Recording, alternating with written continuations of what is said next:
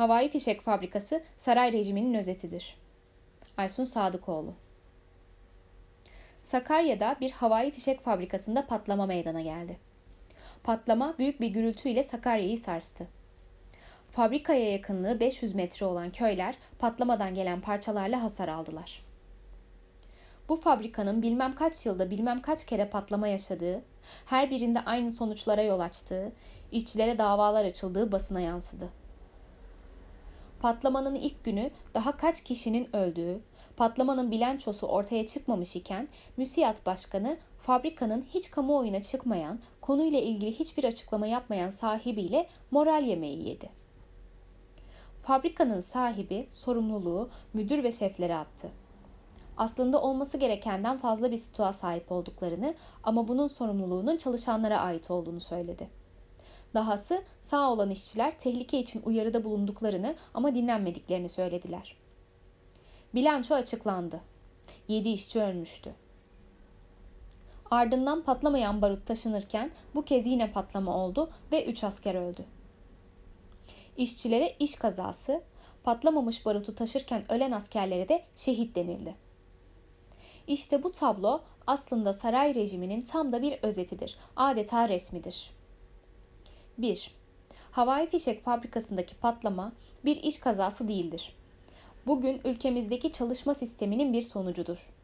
Türkiye kapitalizmi özellikle saray rejimi ile birlikte vahşi bir çalışma sistemi uygulamakta, kapitalistler karlarını arttırmak için hiçbir yasal sorumluluklarını yerine getirmemektedir. Süreç özellikle rant, yağma ve savaş ekonomisi içinde ele alınırsa anlaşılabilirdir. Saray rejimi rant, yağma, savaş ekonomisine dayanmaktadır. Doğa yağmalanmakta, tüm kamu varlıkları yağmalanmakta, şehirler rant kaynağına çevrilmekte, her türlü otoyol çalışması rant aracı haline getirilmekte, sağlık sektörü rant kaynağına çevrilmekte, eğitim sistemi rant kaynağına çevrilmekte, ülkenin üretim gücünün bir bölümü olan kamu fabrikaları yağmalanmakta, içeride ve dışarıda bir savaş ekonomisi uygulanmaktadır. Kaz Dağları'nda yaşanan, Salda Gölü'nde yaşanan, Hasankeyf'te yaşanan, Karadeniz'de yaşanan doğa yağması bu kar hırsının sonucudur. Ama bu sadece doğanın yağmalanması demek değildir. İşe sadece doğa diye bakarsanız aslında süreci de anlamanız zor olur. Saray rejimi aynı zamanda güvencesiz çalışma, işçilerin daha yoğun sömürülmesi, çalışma koşullarının zorlaştırılması, sosyal hakların yok edilmesi açısından da bir yağma süreci işletmektedir. Emek öylesine sömürülmektedir ki buna bir yağma demek mümkündür. Sanki köle tacirleri işçiler getirmekte ve fabrikalarda bu işçiler akıl almaz koşullarda çalıştırılmaktadır. Ülkenin birçok fabrikasında Suriyeli, Afgan işçiler ellerinden pasaportları alınarak gerektiğinde dövülerek çalıştırılmaktadırlar. İşçi sınıfının siyasal olarak örgütsüzlüğü, sendikaların ise bu konularda devlet adına iş yapan mafya gruplarınca yönetiliyor olması, tüm bu çalışma koşullarının vahşileşmesinin kolaylaşmasını sağlamıştır. Torunlar İnşaat'ın asansöründe ölen işçileri hatırlayalım. Daha açıklayıcı bir örnek olan Soma katliamını hatırlayalım. Soma'da 301'den çok daha fazla işçi ölmüştür ve bize 301 rakamı kalmıştır. Resmi istatistiki yalan böyledir. Sonuç veriyor. Ama bu 301 işçinin ölümünün ardından Erdoğan fıtrat açıklaması yapıyordu. Ve üzerinden geçen onca süreye rağmen işçiler tazminatlarını bile alamadılar. Soma'da işçileri tekmeleyen kişiden hala hesap sorulmuş değildir.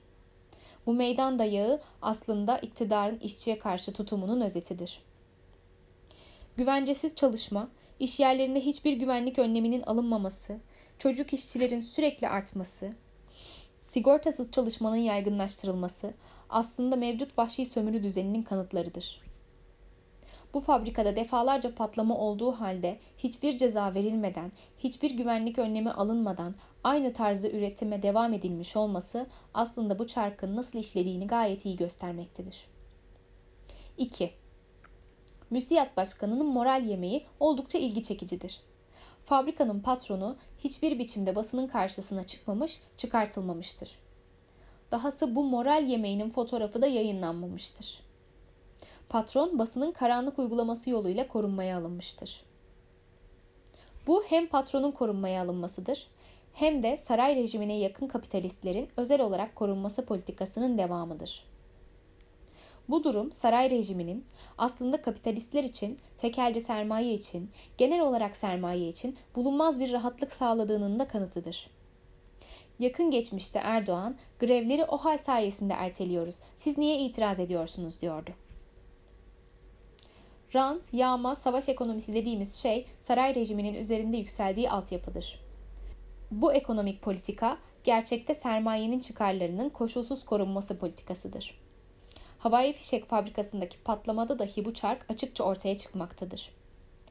Bazı sermaye grupları ile iktidar arasında görülen sürtüşmeler gerçekte bu rant yağma savaş ekonomisi ile ortaya çıkan avantajların tekerler arasında paylaşımında çıkan çatışmanın yansımasından başka bir şey değildir. Konu işçiler olduğunda tüm sermaye, tüm kapitalistler birleşmekte ve devlet onlar adına iş görmektedir. Saray rejimi sadece bu işten uygun komisyonlarını almanın yollarını bulmuştur. 3.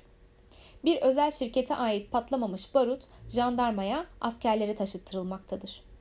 Taşıma işi aceleyle yapılmaktadır. Bu barut, bu patlayıcı madde belki de çetelere verilmek üzere alınmaktadır. Tam da bu sırada taşıma işini askeri kontrol ile yapabilecek ve güvenlik sorununu çözebilecek bir sistem kurmak istemedikleri anlaşılmaktadır. Acelenin nedenini bilmemiz mümkün değil. Ama bu taşıma sırasında ölen 3 asker şehit ilan edilmektedir. Ve tabii bu taşıma işinden ölmeden kurtulmuş askerler tıpkı savaştan geriye sağa dönen askerler gibi gazi ilan edilecek midir? Bir insanın askerlik süresi içinde ölmüş olması onun şehit olması anlamına mı gelir? Diyelim ki bir asker yanlışlıkla kendini vurursa şehit ilan edilir mi?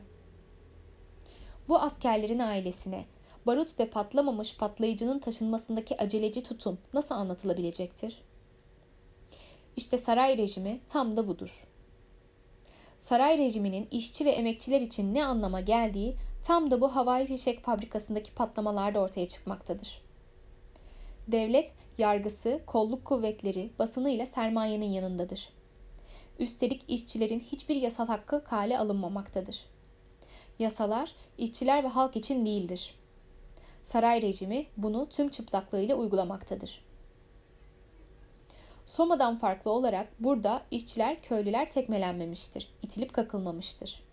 Ama doğrusu işçilerden de bir tepki, bir protesto yükselmemiştir.